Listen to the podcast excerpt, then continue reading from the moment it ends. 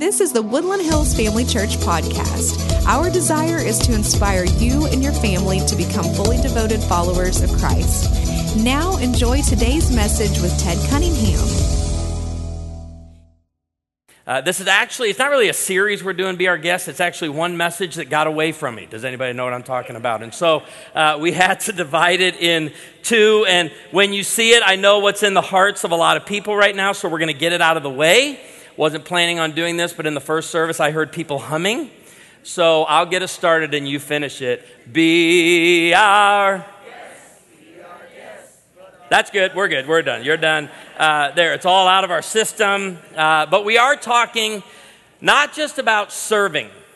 We're talking about Christian hospitality. I read a book this week called Unreasonable Hospitality by the owner of one of the top restaurants in the world. And he says serving is bringing the right food to the right person at the right time. That's serving. Hospitality is how they feel during that process. And I love what Dan Cathy, when he took Chick-fil-A over, the Lord's Chicken, from his father, Truett Cathy, after Truett passed away, Dan one time told me, I thought this was so perfect. He said, we get our word restaurant from the French word that means to restore. And when you go to a good meal with family and friends, you should be restored 70% in your heart, 30% in your stomach. Unless you're a teenager, he said. Then that's flipped. But he said, we want people leaving Chick-fil-A restored. And I love hearing that because that's our desire here at Woodland Hills Family Church for every guest that walks on this campus week in and week out. But then also when people interact with us throughout the week, that they know they matter to God and they matter to us. That's the feeling they get. And that goes beyond serving to hospitality. And you know we're in a time right now where customer service has been struggling a little bit. Since the pandemic, a lot of people are short-staffed. And I've been loving the signs that I've been seeing. Signs are getting creative. But what these restaurants are now doing is they're putting signs up to tell all of us how to treat their staff. Why? Because we're failing. We're not doing a good job. And the signs, I don't know if you've seen over the years, they're getting a little more aggressive. This is one I asked Stephanie and Savannah to take a picture. This is our McDonald's here in town. Let's be kind to each other. Okay? We treat our team members like family. We encourage you to do the same. But then they get better. I love what Duncan put up. We are short-staffed today. Please be patient. If you run out of patience, ask for an application.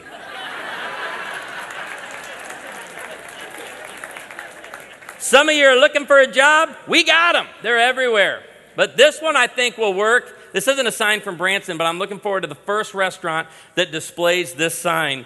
They're going for anybody. Now hiring guitar player. Must have cooking, bartending, and serving skills. We'll take anybody that's breathing. We just got to get people in here. And so we've seen this a lot. Like this has been a struggle over the last few years. I mean, with TikTok and all that and all the hostility that people are getting, the gotcha moments at restaurants and all that of people not behaving well. And I saw this online interaction and I was like, ouch, I should probably share it with the congregation. This guy said, I once went to lunch with a pastor to think about joining his church. His treatment of the waitress was all I needed to see. No chance. I don't know if people realize how much weight many of us place on this indicator. A lady responded to that with, ooh, this is harsh. I waited tables for just shy of 22 years in 4 different states. Everyone hated waiting on the church crowd.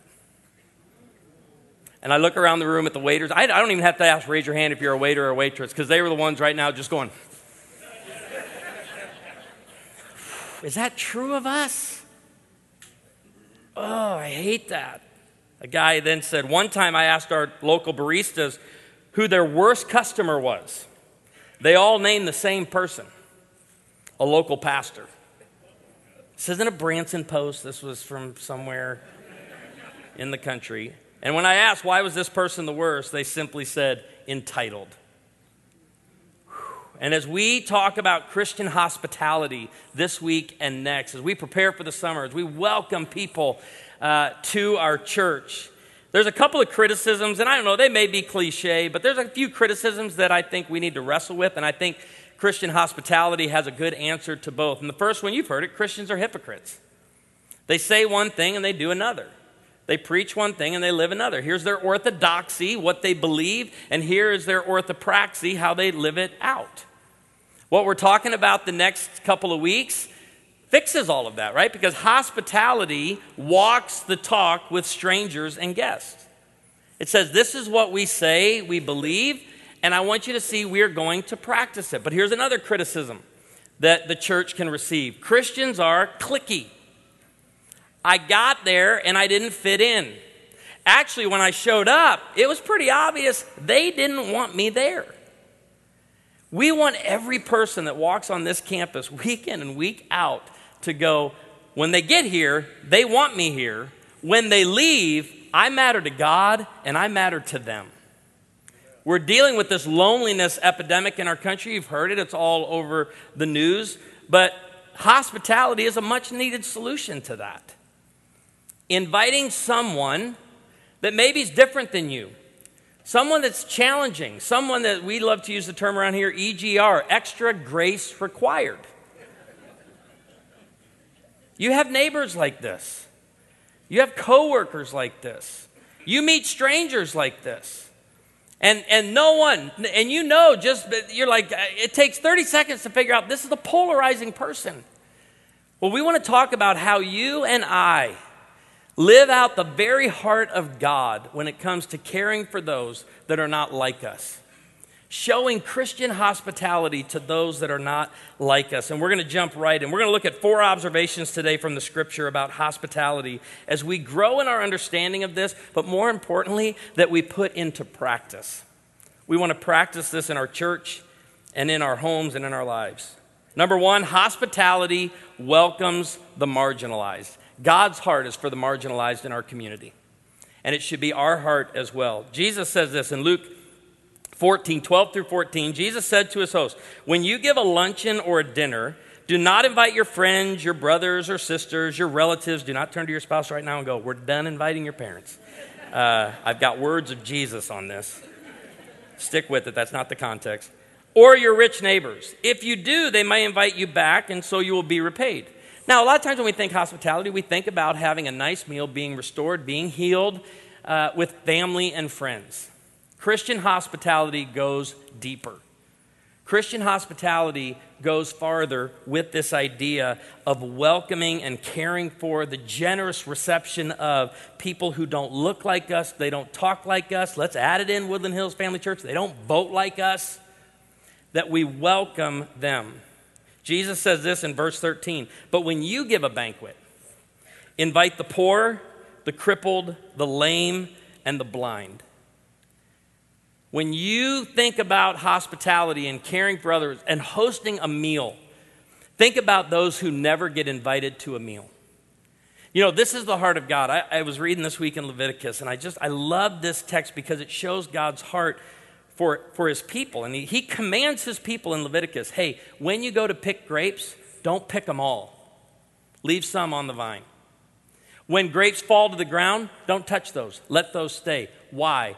Those are for the poor and the foreigner traveling through your land. Those are for people who are going to need those on their journey. I want you to know this is God's heart, and this is why Jesus is saying, open up your arms for those who are not getting the invitation in other places. May that always be true of our church. He says, if you do this, he says, you will be blessed, although they cannot repay you. They're not going to pick up the check at the next meal. You pick up the check. But look at this. Jesus says, you will be repaid at the resurrection of the righteous. I turned the notes in for the message Friday morning. I've told you for years, the Lord has to be done speaking around noon on Friday because Katie needs to get it all loaded in. And I turned the notes in. I'm talking 20, maybe 30 minutes later, I got news that Pastor Timothy Keller went to be with the Lord. And if you know, he has been one who's had great impact in my life and ministry. I quote him often from here, and I know Timothy Keller will be quoted until the Lord returns. And I just remembered this quote from him. I didn't have him planned to share. But on this idea of the marginalized and out of Luke, he says this: biblical hospitality goes far deeper than merely entertaining your friends and family at your home. The heart of Jesus is what he's talking about here. In the Bible, hospitality is proactively seeking to welcome the marginalized. Okay, so we welcome the marginalized. We want them to come. We want to invite them. We want to welcome them. But look at what he says here: proactively seeking. Having eyes that see those that are not getting the invitation. Let that always be the heart of this church. Inviting the poor, the crippled, the lame, and the blind. Max Lucado has this great line. He says, long before the church had pulpits and baptistries, she had kitchens and dinner tables. Now, I know some of you are dealing with neighbors maybe, and I hope my neighbor's not here to hear this, but and it's precious. I think it's precious. But we have a neighbor that just has a dog too big for her. This dog's too big for her, and when the dog gets worked up and out of control, like we'll be walking our dogs, and you know how dogs are with each other. Our dogs aren't, listen, we don't have perfect dogs, all right? I'm just not going to be bragging about how awesome I am with my dogs up here. So our dogs can get out of control, but her dog goes absolutely crazy, and her response when her dog gets out of control is to just take the leash and go, because it's going to knock her over. And so we have to pick up our dogs like we're making a sacrifice unto the Lord and have to hold the dogs up so the dogs don't get attacked. And I'm just saying, a lot of times when we think about our neighbors and we think about the challenges and the difficulties, we're like, you know what, I need to build a taller fence. And there's nothing wrong with fences. Fences are boundaries. We all need our space, and we need to let neighbors know, hey, I don't want to be with you every minute of every day. I get boundaries. But when it comes to the church and when it comes to the follower of Jesus, I love what one pastor said some time ago. He said, maybe it's time we start building longer tables rather than taller fences. And may the table at Woodland Hills continue to grow and grow large. And I know that what we're talking about is challenging. We're going to get to it and say, what do you do when it's challenging? And what do you do when it's difficult and awkward? Max Lucado says something holy happens around a table that will never happen in a sanctuary. In a church auditorium, you see the backs of heads. Around the table, you see the expressions on faces. In the auditorium, one person speaks. Around the table, everyone has a voice. Church services are on the clock. Around the table, there is time to talk. And we want to invite all of you to consider what's your role, not just here on campus, although that's part of it, but as a follower of Jesus Christ, how are you doing with opening your doors, growing your table to those who can never repay you? And some of you are like, I don't have a home. Ted, I live in an apartment, small. I don't have a place to entertain. And a lot of times we can start coming up with all the excuses why I do not have to offer generous hospitality. That's why I felt this week to show you a picture of my grandma's house. I wanted to bring this from Naperville, Illinois. She's the house on the left. Simple home. I always love to tell people, paid her mortgage off like 50 years before she sold it. But I mean, simple home. One of my favorite stories of my grandma is she always parked up here by the garage and went in the side door, and she got out one day and noticed that the door jamb was broke and someone had broken in the back door, calls the police, brings them over, and my grandma, very hospitable woman, police are having coffee, they're doing the report. They get to the part in the report where they're like, Mary Jane, what was stolen? And my grandma looks around and she's like, uh-oh, they stole nothing. Why? My grandma had nothing worth stealing. Nothing. I always picture two criminals standing in her kitchen. I told you we picked the wrong house. Why didn't we go next door? They got the goods over there. My grandma was so embarrassed. There was nothing of value worth taking, and yet I can tell you on this block, this was the most hospitable woman on Jackson Street in Naperville, Illinois. You'll notice the front porch where she spent most of her time flagging down neighbors.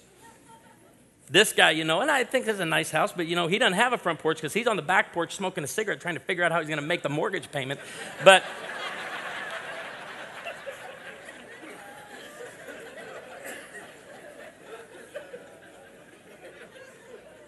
I don't care if you live in the house on the right, the house on the left, or you have no house. Christian hospitality is for you. The generous reception of strangers, the generous reception of foreigners, the generous reception of the marginalized.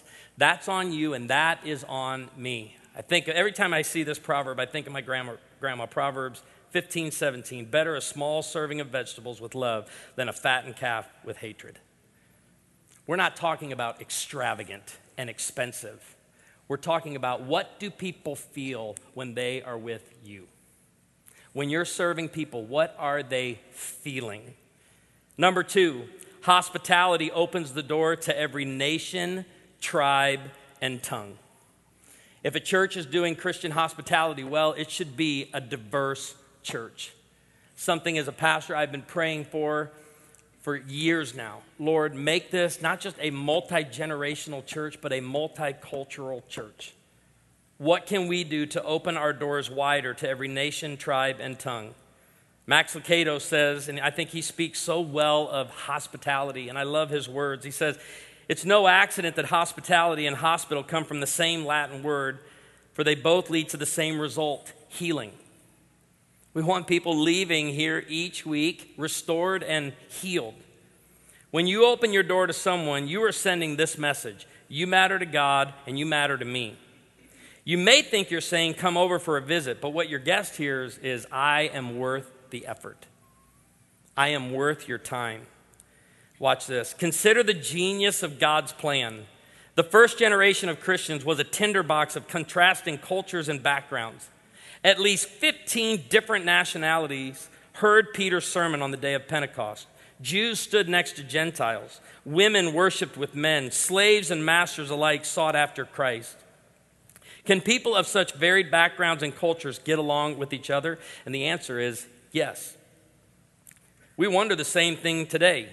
Can Hispanics live in peace with Anglos? Can a Christian family carry on a civil friendship with a Muslim couple down the street? Can divergent people get along? And the answer is yes. The early church did.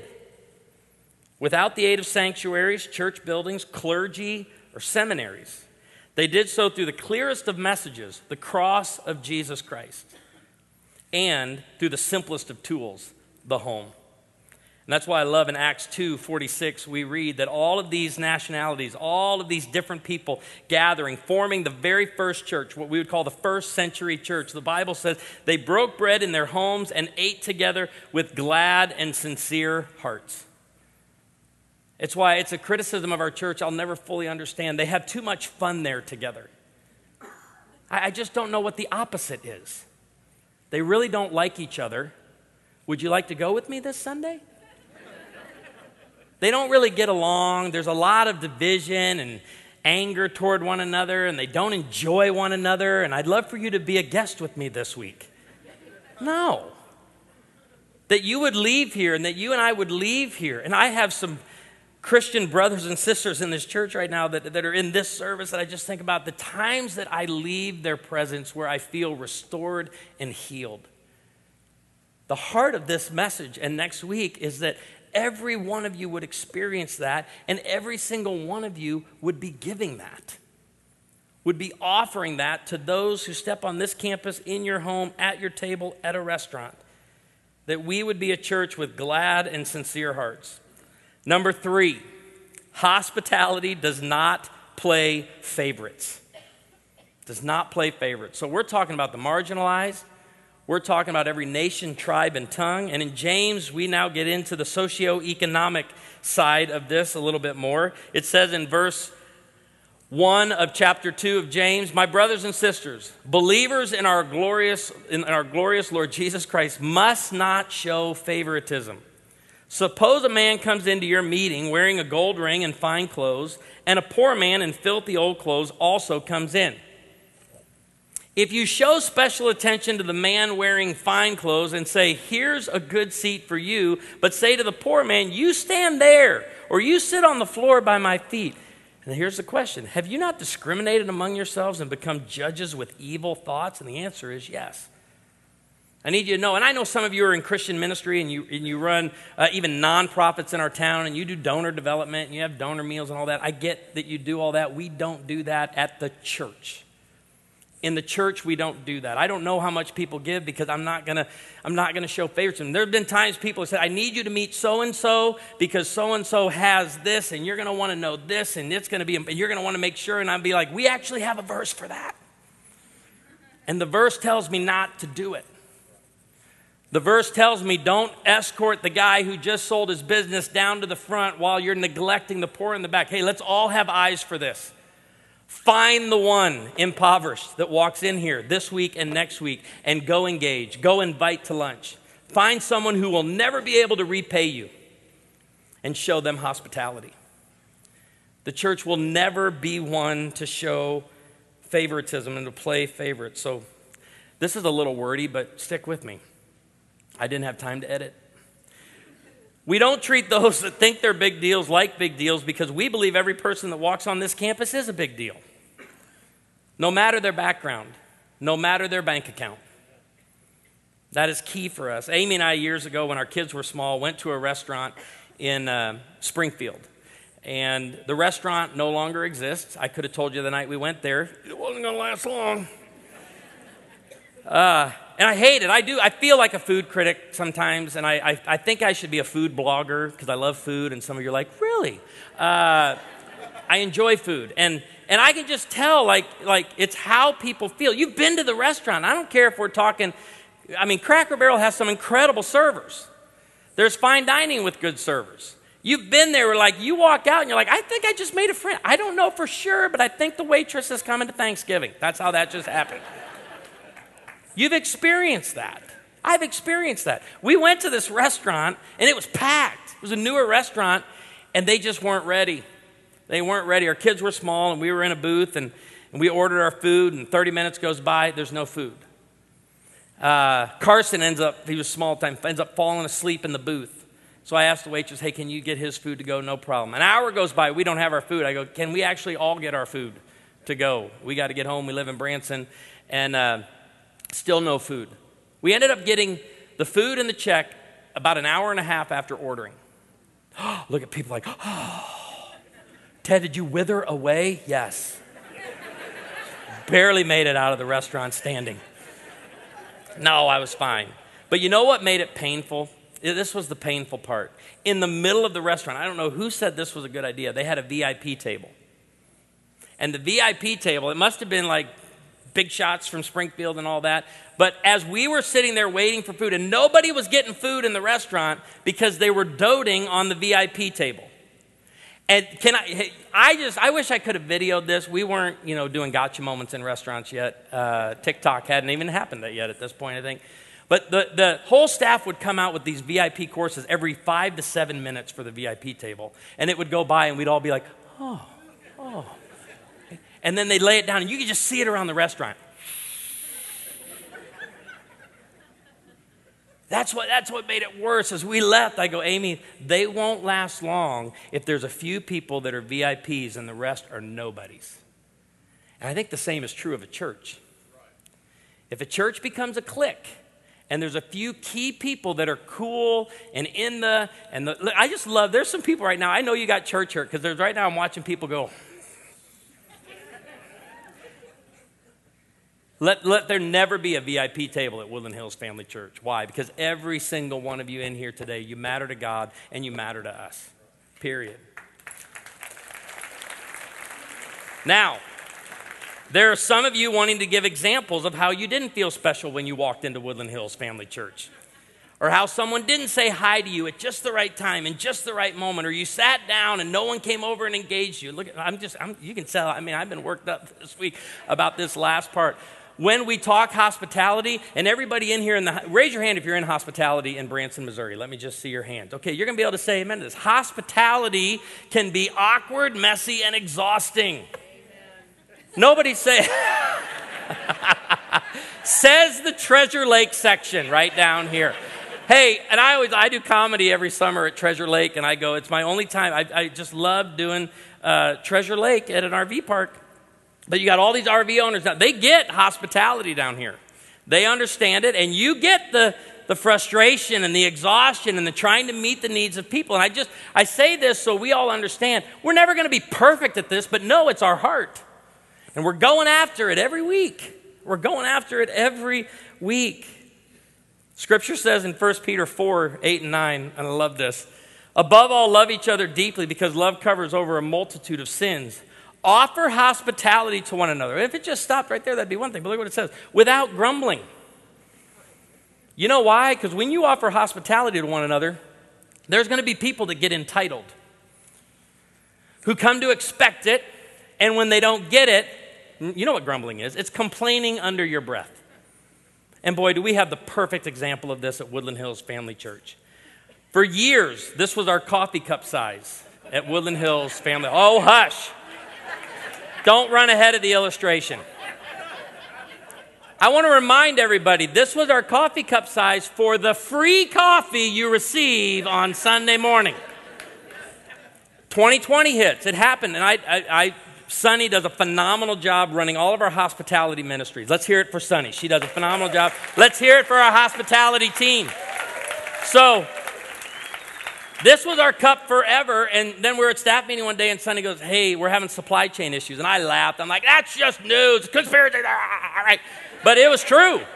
Like, she couldn't get that cup anymore, and so we switched to this size here, and we heard about it. You entitled, ungrateful church members. Now, some of you were joking, and we appreciate that. Some, like the first week we had the smaller cup, a guy grabs it and like, what kind of ripoff church is this? We know you were joking, but there were some of you serious. And I go, Sonny, I hate that you had to put up with that. What's your solution? She goes, I got a new cup size for the complainers.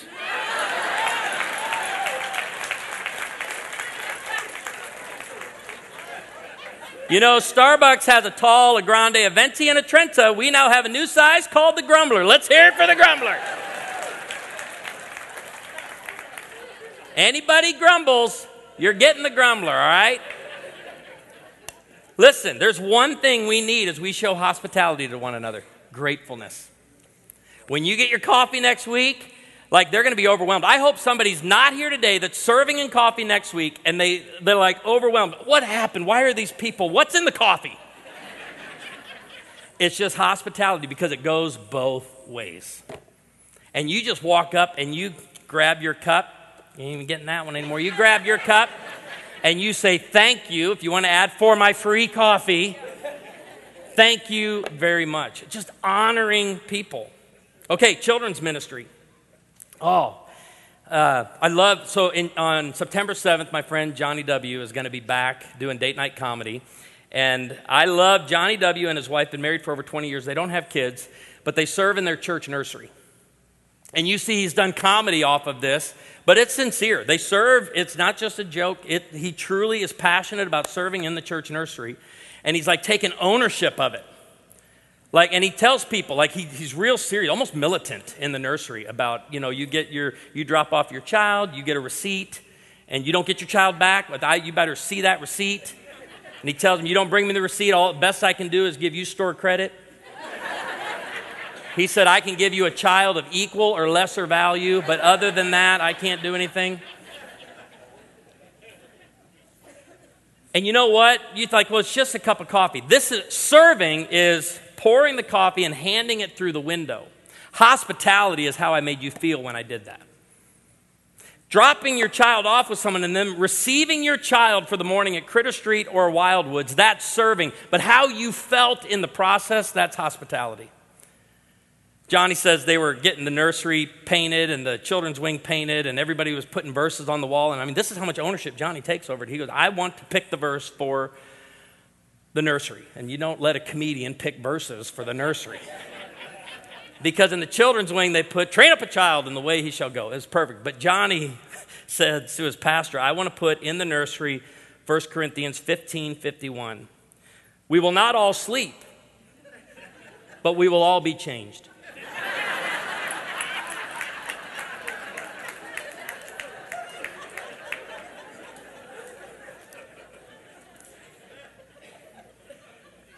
Receiving a child. How about home groups? Kathy Jensen, I hope some of you connect. Listen, we need leaders for home groups. And here's what happens in home groups all the time. I want to be gentle with this. This comes from the heart of a pastor who loves you. But when home groups get awkward, messy, and exhausting, people bail. We need less bailing and more engaging. And I was thinking about this week. I was thinking about just some of the people who serve so faithfully in our church that I just wonder if they were to quit their ministry every time it was awkward, messy, and exhausting. We'd have nobody serving at Woodland Hills Family Church. I wouldn't be here. If every time it got awkward, uncomfortable, messy, and so when you get into those moments, say what Pastor Mark Batterson says, awkward is awesome. It's awesome. Sounds like that Legos song. Everything is awesome. But next time you have an extra grace required person in your group or out to a meal with the person, just be saying in your head, Amy and I, anytime we're at dinner or lunchtime, we're hitting each other under the table like this and in rhythm going, everything is awesome. Awkward is awesome. We don't bail, we lean in. We lean in, and some of you are like, well, I got to call Kathy to get this situation taken care of. We want you to be a leader. Engage, show Christian hospitality even when it is awkward and messy. Serve, offer it without grumbling. It's good to tell people, here's as we close, it's good to tell people that they matter to God. And I know a lot of churches are doing that today, but we want to be a church that shows it. When you leave here today, let's see, what's the time? We're at 11 o'clock, so we are beyond brunch. We're moving into lunch. How many of you are going out to eat after this service right here? Let me just see your hands. Man, what an opportunity. Here we go. Off to the races we go. Don't just say you matter to God. I was with a gentleman yesterday on the radio, 106.3. Kevin was talking about how he used to serve, and he said, let me just tell you, those little tracts that look like a $100 bill that people like to give, you know, he goes, I've never met a server that likes them.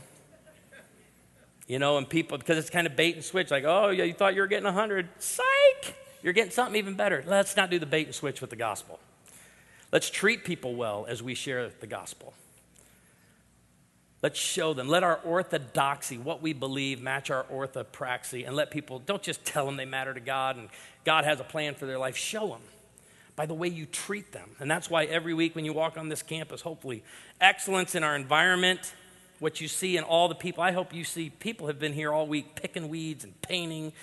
We had an accident with a golf cart last night. Somebody was here late fixing a door and just all sorts of stuff went into the environment for today. The experience, Katie and the team and so many have been laboring over it because we want that to our guests when they walk on campus to go, they want me here. When you leave today, we want you to know you matter to God and you matter to us. How do you do this? Some of you are going to get into a restaurant and it's like, well, this is what the waiter's job is. It's what the waitress's job is. They're here to serve me. But what if we all leave here today and engage with people in the hospitality industry with this attitude right here? There you are, not here I am. As simple as make eye contact. I've tried to teach this to my kids forever. It's like when the server shows up to the table, put the phone down, put the menu down, and all of us go, boom. Lock eyes, ask questions, not encouraging anybody to be annoying or obnoxious, but just have oh, there you are. And then it's as simple as, yes, I'm leaving a tip. I'm not going to be that church crowd that so many servers can't stand. I'm going to be one that says thank you, tips, receives the hospitality. And next week when we gather, we're going to focus on the guests. We're going to talk to the guests. Right now we've been talking this morning to our church family, what hospitality is, what it looks like, the heart of God behind it. But as I was preparing this week, Kent, you'll appreciate this, an old Baptist hymn popped into my head. And I love when a Baptist hymn pops into my head and I don't have to look up the lyrics. Can you believe that? 40 years later, I still have these hymns word for word. And there's some Baptist in here right now going, oh, this can't be a better way to end a message than what you're about to do right now. I don't even know what it is. But I am ready for it. And you can sing it, but I'm just going to say it. Come and dine, the master calleth, come and dine. You may feast at Jesus' table all the time. He who fed the multitude, and thank you, Baptist, for putting this into your hymnal, turned the water into wine. To the hungry calleth now, come and dine. And that was Kent serenading you with that hymn. And that is the invitation that will always be at this church. To those of you who've never placed faith in Jesus, the day today is come and dine. You're welcome here. With the message of the cross and the tool of the table, and at our church on Sunday, coffee, whatever it is offered. We're getting ready to go into summer, and you know summer around here means bomb pops and all the different treats. And I said, you've seen that meme that says, you haven't lived a childhood until you eat sherbet out of a toilet paper roll. I hope to have those as well. We want to offer those to our guests. Would you pray with me? Father, we are grateful for a church that can leave with glad and sincere hearts because of you, because of our walk with you, and because of our desire to not just teach people about you, but to show people the way to you, that they would see it in our actions and in our behaviors. May restaurants have a completely different tone and feel today as we step out of this place. I pray for every server that's in here right now, every restaurant owner, everyone in the hospitality industry who's exhausted and summer hasn't even started yet. That they would walk out, you know, that they would do their job as unto the Lord, do their work as unto the Lord, that they would offer this as a discipline, as a practice of their faith.